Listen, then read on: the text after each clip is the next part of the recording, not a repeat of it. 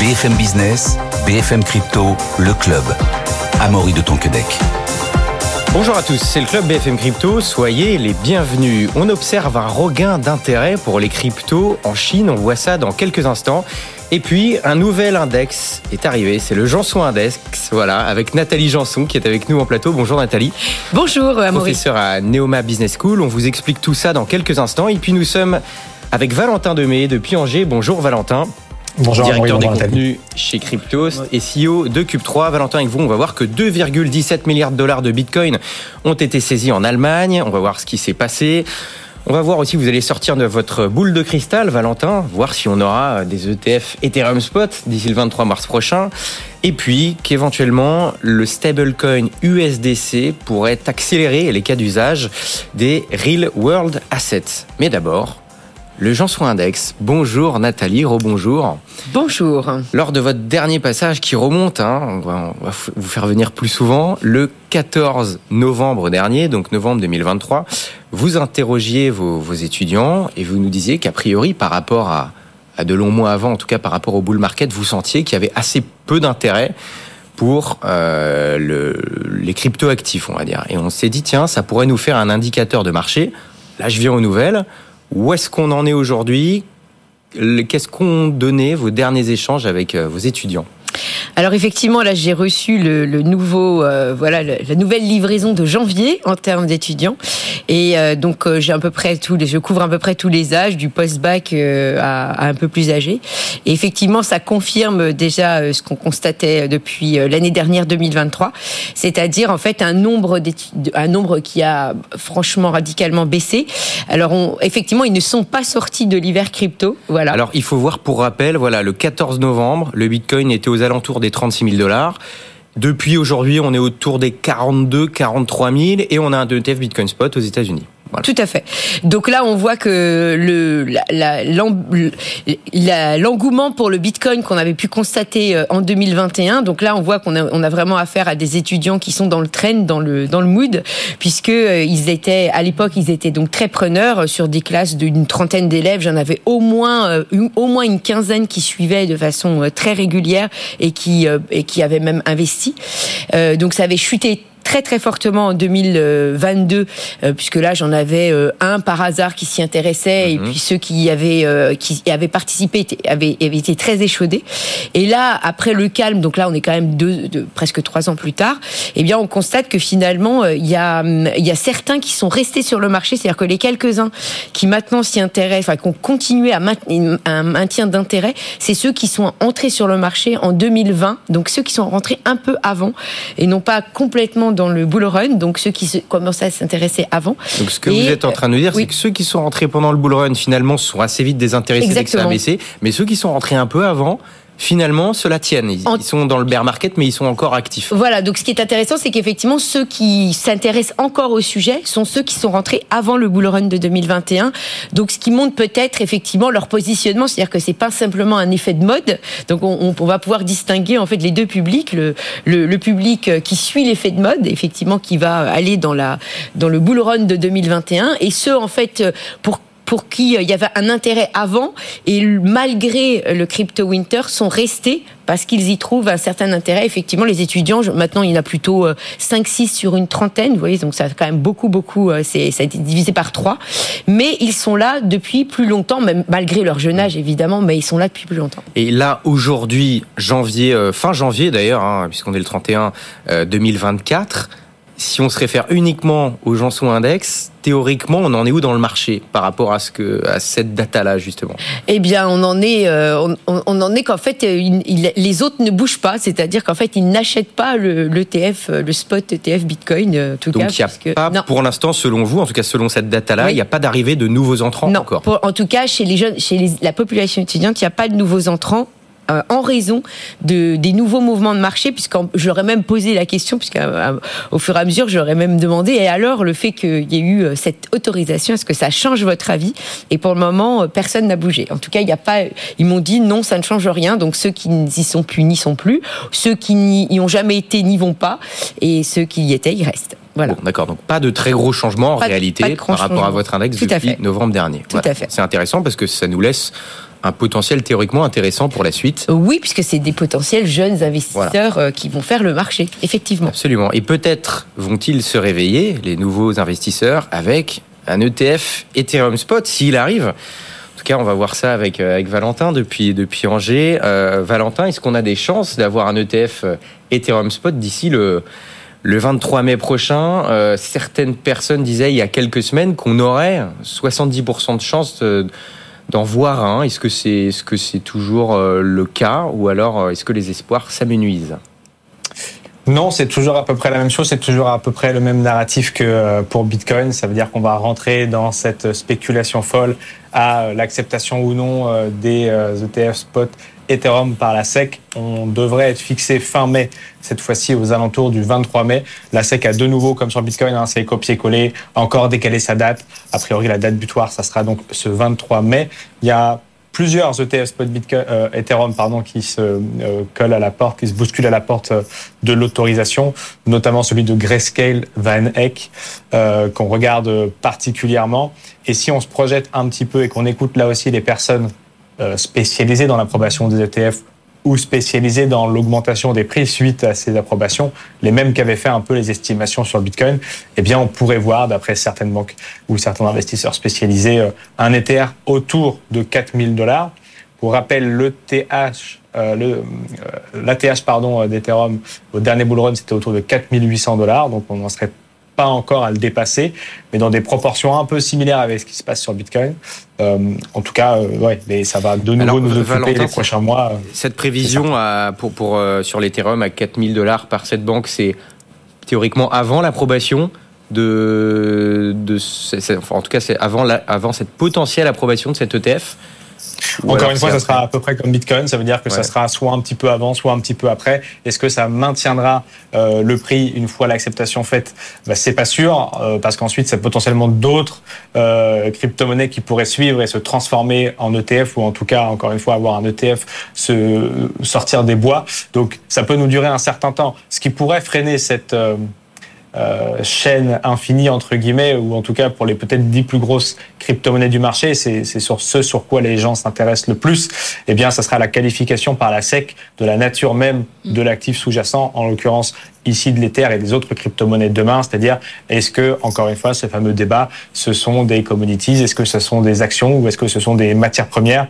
Il n'y avait pas de doute sur Bitcoin. C'est pour ça que même si la SEC a un peu fait traîner le dossier, on a fini par l'avoir. Il y a plus d'interrogations sur Ethereum et il y a clairement beaucoup plus d'interrogations sur les autres crypto-monnaies, savoir quel régime juridique, quel régime légal entre pour cadrer euh, ces nouveaux actifs et donc si c'est la SEC ou pas la SEC qui doit donner son autorisation à un listing ou même tout simplement ne pas pouvoir permettre de listing d'ETF par définition. Donc euh, le débat risque, risque de traîner encore un petit peu euh, cette année. Nathalie, on voit que pour l'instant en, France, en Europe, enfin en tout cas plutôt en France, il n'y a pas forcément une entrée massive de nouveaux investisseurs particuliers dans le marché. Mais en Chine, il y a un regain d'intérêt pour les cryptos, alors que pourtant c'est interdit. Première question, déjà, est-ce qu'on peut rappeler un peu la législation en cours là-bas? Donc, minage interdit, et est-ce qu'on a le droit de, détenir ou d'acheter des cryptos en Chine ou c'est complètement interdit là-bas? Alors, il n'y a pas le droit, il n'y a pas d'exchange possible, donc pas de transaction, et il n'y a pas de minage. Donc, les deux ont été interdits en 2021. Bon, la Chine a, a, eu souvent des positions très euh, fluctuante par rapport au Bitcoin, euh, de toute façon depuis le début, hein, puisque moi je me rappelle en 2015 les pays qui ont tout de suite voulu interdire. Alors là, c'était l'utilisation du Bitcoin. Euh, si jamais un, commerce voulait l'utiliser, euh, on pouvait payer avec du Bitcoin. Ça avait été interdit tout de suite en Russie et en Chine. Ça avait été les deux pays qui avaient voulu. Et je me rappelle à l'époque, ça m'avait fait sourire puisqu'on avait dit la France voulait s'allier aux deux, donc c'était assez marrant comme comme décision. La France voulait se ranger aux côtés de la de de, la Russie et de, et de, la, et, de la Chine. Et c'était euh, les Européens, le reste des pays européens qui avaient dit non, non, on va peut-être pas aller jusque-là. Euh, voilà. Donc c'était assez marrant. Ils s'intéressaient au Bitcoin. Oui, oui. Et, c'était quoi le positionnement à l'époque? Euh, bah, En fait, à, l'époque, donc, c'est de toute façon, la, la, Chine a toujours eu un, un potentiel de d'investisseurs assez importants, puisqu'il faut se rappeler qu'à dans ces années-là, c'était c'était l'Asie hein, qui, qui tirait en fait le marché euh, Bitcoin, et, euh, ils avaient plutôt des positions d'investisseurs. Et en Chine, sans grande surprise, c'était parce que comme c'est un pays où il y a beaucoup de contrôle des capitaux, euh, là on retrouve vraiment l'attractivité du Bitcoin parce que on peut euh, en fait contourner le système officiel. Donc en fait, c'est simplement que les investisseurs étant limités pour sortir euh, leur leur argent pour en faire ce qu'ils voulaient à l'extérieur passait pour le, par le Bitcoin pour en, fait pouvoir euh, après le réinvestir ailleurs, tout simplement. C'était une porte vers euh, l'Occident. Alors au début, en tout cas, on va voir euh, où on en est aujourd'hui, mais on voit que depuis le mois d'août, les marchés chinois sont pas en forme. Oui. Un record de flux sortant de, capitaux. Tout à fait. plan de soutien du gouvernement de 287 milliards de dollars, y compris des, des, des rachats d'actions par des, par des fonds locaux. Donc ça va pas très bien du côté des marchés chinois. Qu'est-ce qui explique ce, bah, ce regain justement pour, pour euh, D'ailleurs, c'est pour les cryptos en général ou c'est pour le Bitcoin? Euh, alors, j'ai pas le détail précis. Euh, c'était hein, quand même, oui, c'est toujours. Mais c'est là, ce que j'avais plutôt lu, c'était plutôt sur les transactions de crypto, euh, de façon générale, en peer-to-peer. Euh, il y a il la Chine, en fait, on, voit qu'il y a eu un, un regain euh, au cours de l'année 2023, et donc il y a un, un index qui sort tous les ans sur effectivement le niveau des transactions peer-to-peer, et la Chine, qui était 144e, a bondi au 13e rang. Donc, euh, donc ça veut bien dire qu'il y a eu euh, vraiment un regain important et euh, qui est à mettre effectivement en parallèle à la situation économique et surtout au durcissement du, des décisions prises par le gouvernement chinois, qui fait que face à ce manque de liberté par rapport aux investissements, eh bien il y a encore plus d'appétence pour bah, ce qui n'est pas ce que le gouvernement ne peut pas contrôler. Et ce que le gouvernement ne peut pas contrôler, c'est effectivement les crypto-monnaies. Et effectivement, ça passer à Hong Kong, hein, qui est une région euh, administrative spéciale euh, chinoise. Euh, d'ailleurs, on a appris il y a, il y a quelques semaines que d'ici mi-2024, on pourrait voir des ETF spot sur la crypto Hong Kong. Hein. Je rappelle qu'il y a déjà trois ETF basés sur des contrats à terme crypto qui existent à Hong Kong. Peut-être qu'on pourrait voir des ETF spot. Comment, si c'était le cas, est-ce que ça pourrait accentuer encore cette, ce regain d'intérêt par des, investisseurs chinois ou alors pas forcément des investisseurs, mais des gens qui veulent protéger leurs fonds, qu'on ne sait pas exactement. Alors visiblement, c'est, on, dirait qu'effectivement, c'est un petit peu euh, paradoxal la situation un peu de Hong Kong. Bon, déjà, tout est paradoxal en Chine, hein, puisque, enfin, tout ce qui est Chine et Hong Kong, puisque vous vous rendez bien compte que d'avoir la Chine qui vent debout officiellement contre le Bitcoin et le mining, qui a, euh, je veux dire, dans, à Hong Kong, une législation qui vient d'être passée pour, pour rendre, en fait, pour encadrer euh, la crypto-monnaie. Enfin, c'est, voilà, c'est quand même très, très étrange comme, déjà comme raisonnement. Euh, et, effectivement, les Chinois n'ont pas l'air de voir ce développement euh, des, euh, donc des investissements en crypto-monnaie d'un mauvais œil à Hong Kong. En effet, c'est plutôt le retail qui a l'air d'être le, target du marché de Hong Kong. C'est-à-dire c'est pas tant les investisseurs institutionnels qu'on attend, mais c'est plutôt de d'accueillir favorablement les investisseurs plus petit, retail, puisqu'en fait euh, le, régime qui a été adopté euh, donc là, récemment euh, à Hong Kong, donc l'année dernière, avec le, système des licences, c'est vraiment avec un régime de protection de l'investisseur. Ça va, ça va d'ailleurs à tel point dans la protection que vous avez le droit, enfin vous êtes limité dans les montants que vous investissez selon qui vous êtes. Hein. Donc voilà, c'est c'est le voilà, c'est à, à, la mode hongkongaise. Voilà. Mais en tout cas, effectivement, on voit bien que pour le régime chinois regarde ça d'un œil euh, euh, distant mais pas agressif, puisque euh, y a des événements qui se passent à Hong Kong qui ne sont pas mal vus de, de, ceux de Chine, de mainland, mmh. qui de toute façon y participent. Et on a l'impression que ça fait un peu une, une sandbox géante, vous voyez. On va regarder ce qui se passe si on laisse la crypto se développer quelque part. Et puis, on, puis quoi, c'est un peu, c'est un peu un test. Oui, certains, en fait, l'interprètent comme ça, en se disant bon, après tout, ils sont peut-être en train de voir comment ça marche avant de se dire bon allez on peut y aller. Voilà, donc c'est un peu le sentiment. Euh, donc effectivement pour le moment c'est plutôt des investisseurs retail qui qui, euh, mhm. qui y vont. Et euh, il y avait donc une enquête qui avait été faite euh, par je crois que c'est Samsung Samsung Asset Management qui en effet recensait à peu près 10 entreprises, enfin 10, 10 fonds qui seraient intéressés pour lancer des, des spots spots ETF Bitcoin et donc qui devraient se concrétiser effectivement d'ici le printemps. Chaque marché aussi, en général, est poussé par une, deux ou plusieurs narratives les prochaines qui pourraient animer le, le, le, le prochain marché aussi, bon, historiquement, il y a le, le, halving. Alors, est-ce que c'est un événement autoréalisateur? Bon, on ne sait pas. Il y a les taux des banques centrales qui, a priori, devraient, devraient baisser cette année. Les élections américaines. Euh, Nathalie, est-ce que vous voyez un, un autre facteur qui pourrait, qui pourrait aider ce marché aussi à, à démarrer Bon, sachant qu'évidemment, il y a l'approbation de ces ETF Bitcoin Spot. Mm. Est-ce que vous voyez autre chose? Est-ce que, le, est-ce que le marché, par exemple, pourrait pas être dopé, entre guillemets, par l'Asie? On, voit aussi qu'a priori, il y a des, prévisions, notamment en Inde, qui sont très positives, c'est-à-dire un taux d'adoption en Inde qui pourrait être très important dans les mois qui viennent. Et quand on connaît le, la, la masse de la population là-bas, ça pourrait euh, être un choc. ah si, je pense qu'effectivement là, on a un momentum. Euh, enfin voilà, on est passé de l'Asie aux États-Unis. Enfin ça, vous voyez, c'était le, dernier euh, bull run, c'était effectivement la partie américaine parce que 2015-2016 c'était l'Asie. après, il y a eu 2018 la, la crise, donc ça c'était plutôt entretenu par l'Asie. Après, c'est passé aux États-Unis qui a expliqué le bull run 2021.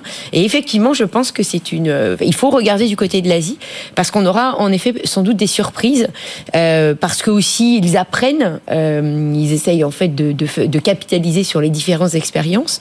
Euh, ils, ne, ils sont euh, étant donné qu'ils sont quand même en Inde en particulier quand même très technophiles aussi, euh, ils sont pas dupes. Euh, ils voient bien qu'il y a un enjeu derrière. Il y a quelque chose qui n'est pas qu'on ne peut pas stopper. C'est souvent ce qui ressort en fait des, des analyses en fait de ceux qui euh, euh qui essayent un petit peu de d'évangéliser euh, du côté de l'Asie, c'est qu'en fait ils se rendent bien compte que et je pense que le gouvernement chinois c'est pareil, c'est qu'il y a quelque chose de, de, de, de non d'instoppable en fait dans le phénomène crypto, c'est-à-dire qu'on peut pas l'empêcher. On voit bien. Finalement, il faudra composer avec. Exactement. Et donc, euh, effectivement, je pense que l'Asie est une est une est, à nouveau à, regarder de, de, très près. Valentin, avant de parler de ces 50 000 euh, bitcoins euh, saisis en, en, Allemagne, vous, il y, a une, il y, a une, zone géographique que vous regardez en particulier qui, qui vous intéresse? Vous voyez que ça se développe tout particulièrement, bien qu'évidemment ça se développe aussi à Angers, notamment avec avec Cube 3. Est-ce qu'il y a une zone géographique que vous regardez plus particulièrement qu'une autre?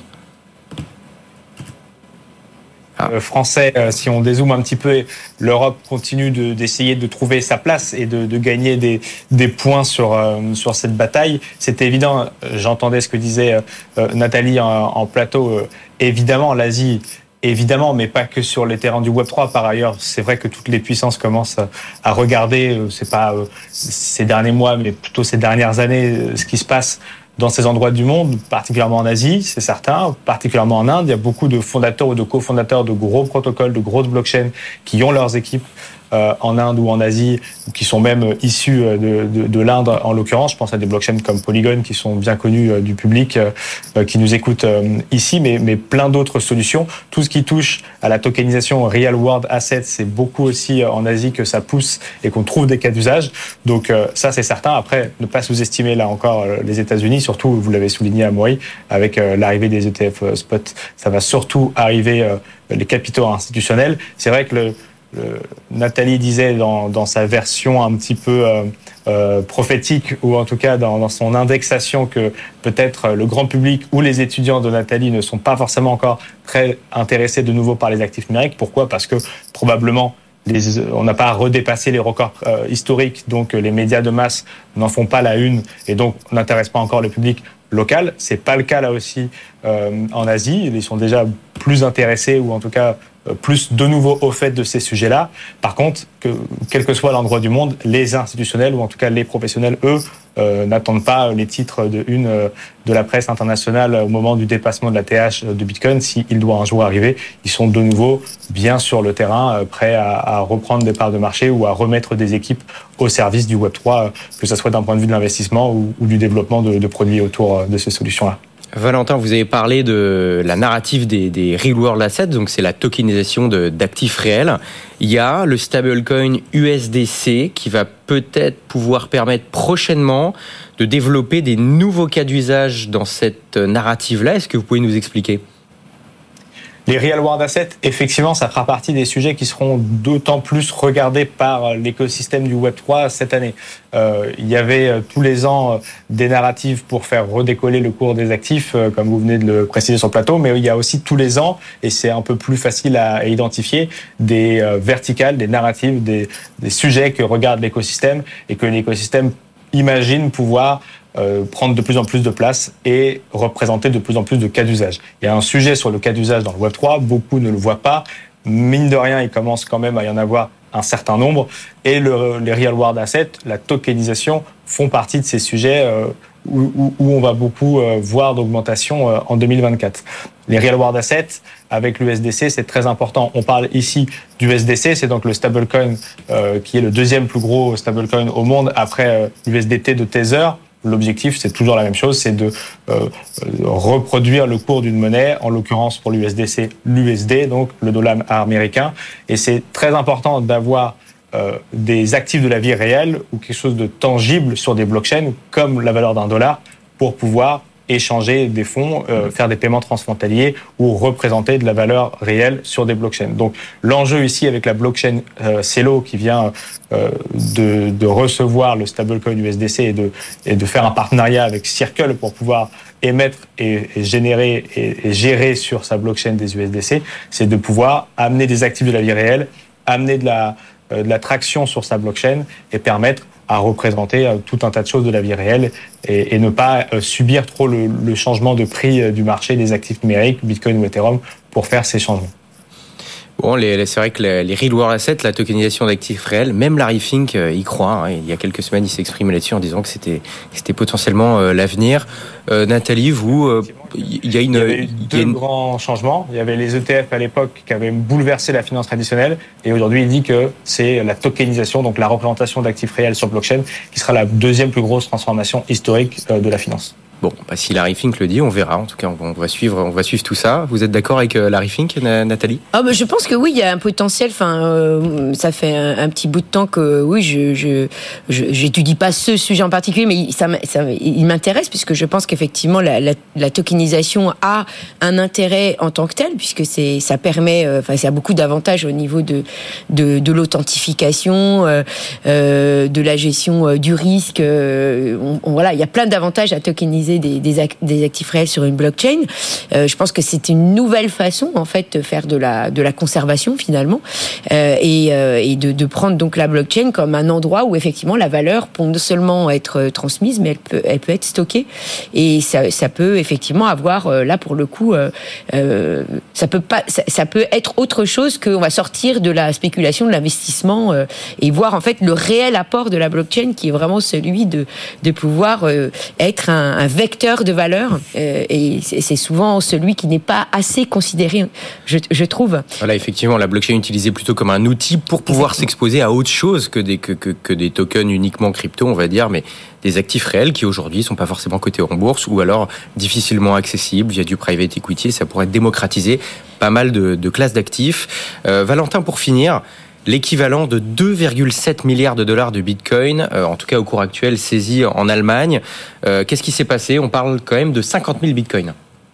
Alors, on ne sait pas exactement ce qui s'est passé parce que l'enquête est en cours.